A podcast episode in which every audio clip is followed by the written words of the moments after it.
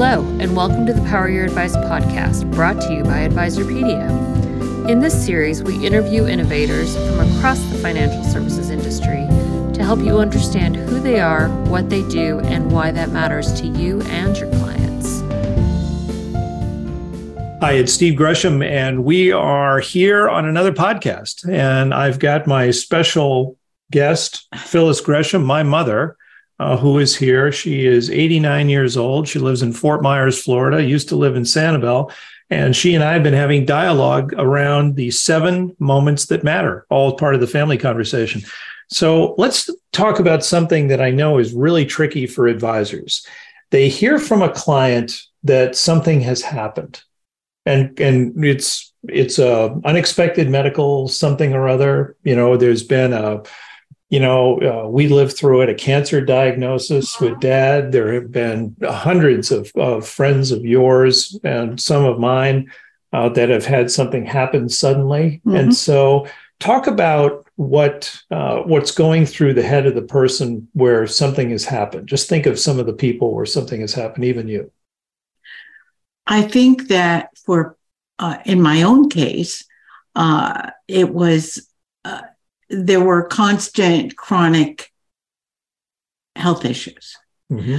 You know, a chronic health issue is a day to day thing, and people manage. They adjust, they change their way of doing things. They don't, maybe the person with the illness stops driving, they need more assistance, but it's all manageable because it's kind of insidious and it kind of creeps up and you adjust as you go along.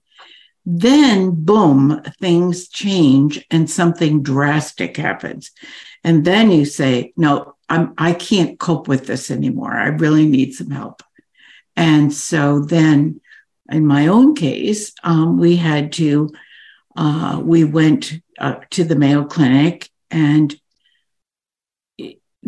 we found out that there we had no other there were no options uh, except to accept the fact that this was uh, and the process would be inevitable and it would be all downhill.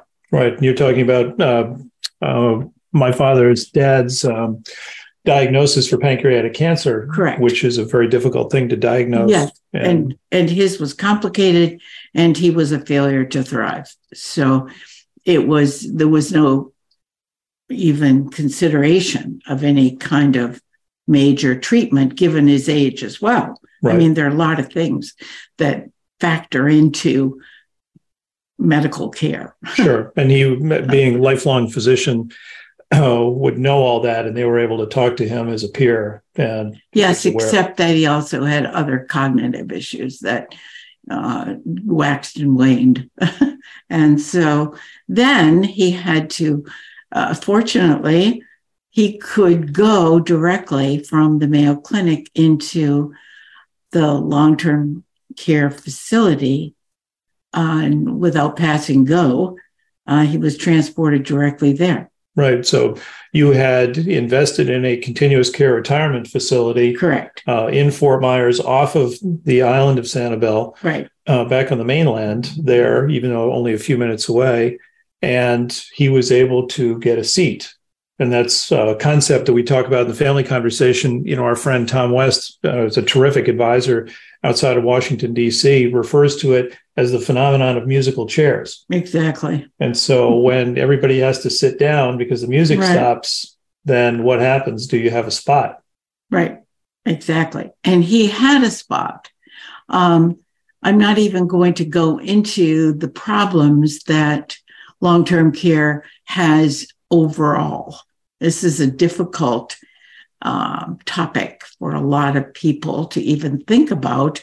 And also, the, the other side of it is how well is it? How well is it provided?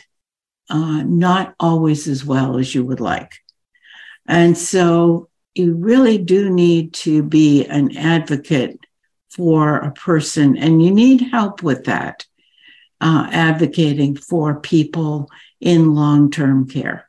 Um, because it's uh, for the care itself, for the care itself, right. and and for the caregiver. I mean, it's a it's a a slug through there. Right. So you were in there every day. I was. Mm-hmm. So in addition to having the continuous care retirement facility and, and being in a nursing facility on top right. of that, inside of that program, you still had to be there to supervise the care. I did.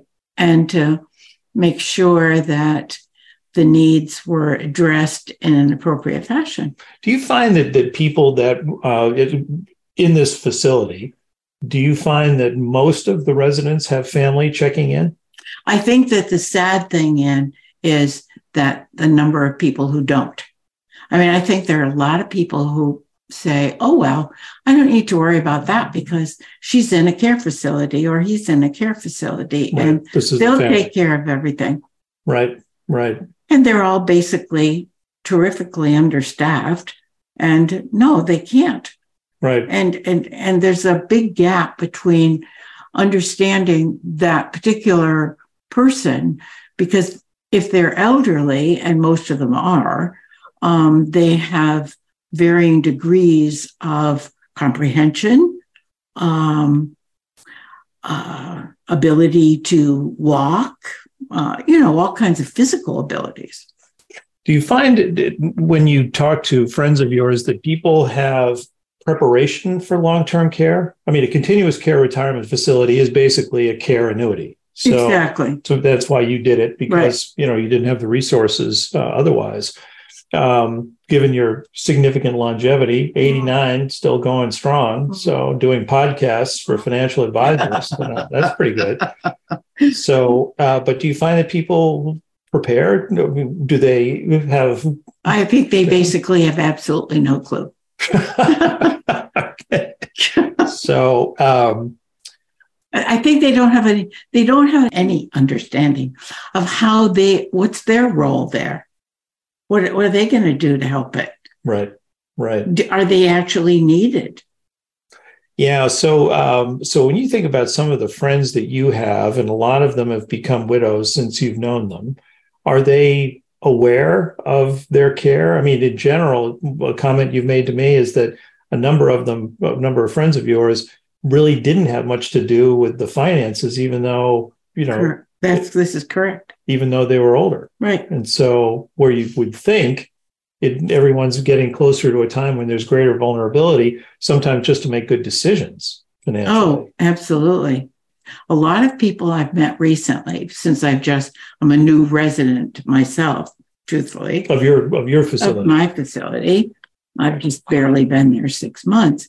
But I see people and I talk to people who were just say, oh, we were just lucky we fell into this and we were able to get a place here. Or we have been here a very long time and we've seen this and we've seen that and and we just adjust to it because that's our option. Interesting. Okay. So um, so when you think of that and you think of people who by comparison don't have the preparation are there examples that you can provide? Because one of the things that really helps financial advisors is to tell the story of somebody else. And as they tell that person's story, it becomes more real for the people who haven't gone through that same situation yet. Well, I think that for almost everyone, the time to think about what is when you when you first retire you know, it all seems like it's going to be just one big picnic. Uh, and you're going to event, you're going to be able to do everything forever. Well, of course, if you stopped and truthfully looked at it, you'd know that that just is not going to happen. Yeah. Well, when you started yours, you were pretty go go. Yeah, I was. And probably until I was probably 85. Wow. I could do a lot of things. Sure and then all of a sudden I couldn't. Right. And and then, but how sad to get to that point and not have planned in advance for okay, one day you can do something, the next day you fall down, you have a stroke, you uh, develop a, an incurable disease, you need all kinds of medical care. Uh, and it can happen that way. Sure, and you um, if I recall, being as active a landscaper, you know, someone right. said, "Oh, you mean a gardener?" I said, "Oh no, no, she's a landscaper. right. She's out there." I remember pulling up one day, and you had uh, your telescoping uh, pole saw, and you were sawing off palm fronds off of one of your palm trees. Absolutely. And I remember seeing the blood running down the side of your face because one of them hit you on the way down. Probably. Yeah. So, but then you did have a pretty scary thing where you were impaled by a uh, by a branch when you were working. Well, I did have two instances where I had wood removed from my leg that I'd run into while I was. this is not a to do, no, you know, this is no, not a how to uh, no, video, I but think, right? They, I mean, they got it out pretty easily. Yeah. Just, just one, I had to have a little surgery. But it, but it, yes, yeah, exactly. So, but your your point, the point that you're making is that stuff starts to happen to people, and it does that's because moments maybe you don't see as well. Oh, I don't really need my glasses. Oh gosh, I forgot my gloves, but I'll do it anyway. Uh, you know, there uh, people do this all the time. The problem is if you're well, I mean, anybody could fall off a ladder too, and mm-hmm. that would be curtains. Sure. But, uh, I think that uh, you do, there. I'm very convinced that people, a lot of people, just don't think what could happen. I mean, I see have friends now. They're just they're traveling the world. They're well, one of them we used to bike all over the world, actually, in different places, and she has lung cancer. She just found out. She had a little cough she coughed. Dry How old cough. is she? She's probably 72. Okay, so that's young. That is. It's very young. So she's now facing who knows exactly what, because they haven't gone in to remove any of this yet. So, what does she mm-hmm. talk about when she talks to you about that situation? That she's just going to take it one step at a time. Now, she does have a big house, but she also has an apartment because she's a snowbird. And she has children who, one of whom makes a lot of pronouncements, most of which she doesn't listen to. And then she has two daughters who are much more understanding and uh, patient. And she has a cottage too, uh, but that's a family cottage. And so I think that she'll, I think she'll make good decisions. I do. Um, this was a whammy, however. Sure. And I think for a lot of people, that's how things happen. Right. One day they're fine, and the next day Oh my goodness! Uh-huh. well, that's why we, we uh-huh. say it's a, uh, a, a, you know it's an unexpected family yes. health event, right? But again, financial advisors see so many people. They they work with you know across the families, sometimes hundreds of people, and so none of this really is a surprise to them because they right. look exactly. at it at the scale. Exactly. But if someone were saying to them, to the to the clients, uh, okay, now you're you're set with the way you have your finances now. What would happen if ha- have you thought about?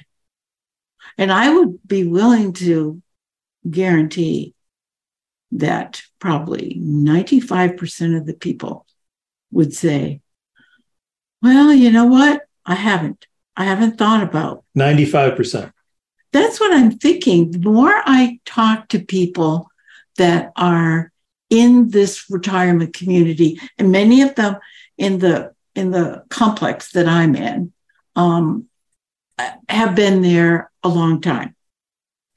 Uh, some of them are single men because they decided they needed, they didn't want to, they couldn't cope anymore at home in a house by themselves.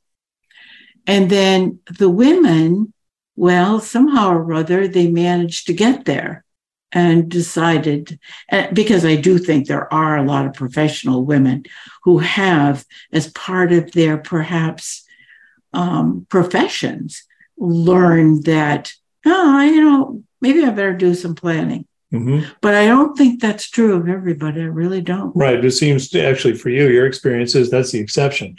Uh, I, I want to go back to the men for a second because uh, you know one of the things we talk a lot about in the family conversation is that it's just a statistical reality that that women outlive men on True. average, This On is average. true. not by a little, but by a lot, Yeah. and by a number of years. Right. So, uh, so dad passed away in tw- early in 2016. Correct. So you've been in this phase Right. for, you know, almost seven, actually now seven years. Right. And so that's, But I did all the things beforehand anyway, too. well, that's where I, lot, most of them. oh, I'm, I'm, yes, I'm well aware of that. So the, uh, so, but, um, so what you're saying is if, let's say those roles had been reversed, Mhm. if he were left without you, could he have lived He alone? would, no, absolutely not. Not for a second. and so you're Maybe a day. great. Um, because you left them that long It's the- well, unsupervised. that was the things left in the refrigerator. Oh, I see. Stuff. Right. Yeah. Right. Ran out of food. Yeah, Yeah. yeah. Up goes the white flag. Yeah. All right. So, uh, so you're saying that in your uh, retirement community, which is a again, it's a continuous care retirement Right. facility, uh, there are men that have moved in because they just can't. They can't Well, manage. I think a lot of them have gone into assisted living because that means they can still keep their cars, but everything else is taken care of. All of their meals are there if they want them. And I was just just learned about someone who was uh, the or uh, teaching uh, a watercolor class and was actually responsible for the program at this particular facility. And um, he came, just comes and goes as he wishes, but he doesn't have to take care of anything to do with his apartment. That's all uh, accounted for. And, um, you know, he has cleaning and um, bed changing and all those things.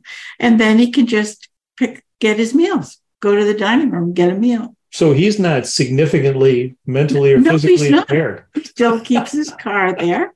And it's really like a glorified hotel. and that actually uh, though gives him the each of them gives them that backstop of long-term care because in Yes, the continuous care facility Right. they'll never have to leave No, he So- won't have to leave. And how nice is that? and there you have it an unexpected health event from someone who has experienced it firsthand so mom i want to thank you for your candor and for sharing that story with everybody so once again steve gresham with my special guest phyllis gresham and we're talking the family conversation This has been a special guest edition of the Power Your Advice podcast. Please visit us at advisorpedia.com and follow us for timely updates on Twitter, LinkedIn, and Facebook with the handle at Advisorpedia. For everyone at Advisorpedia, our producer Julia Smolin and the Power Your Advice podcast team, we thank you for listening.